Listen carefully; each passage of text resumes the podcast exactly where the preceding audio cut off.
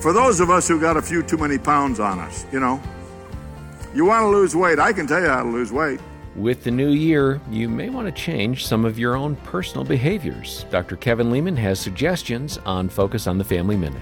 Take a three by five card, put your weight on it and your name, and post it at work, in the break room, in the back of the church, any public place. But just promise me you'll change that every week and you will lose weight. How you lose weight, that's up to you. And that's the unique thing about it. You'll all lose weight differently. But you see what has to happen? There has to be what? A commitment. If you're looking for someone to hold onto your hand for the rest of your life, you're the wrong place. If you're looking for someone who will help get you a jump start, I'm your guy. Let's get going. Here's to a new year full of possibilities. Hear more from Dr. Leman today at FamilyMinute.org.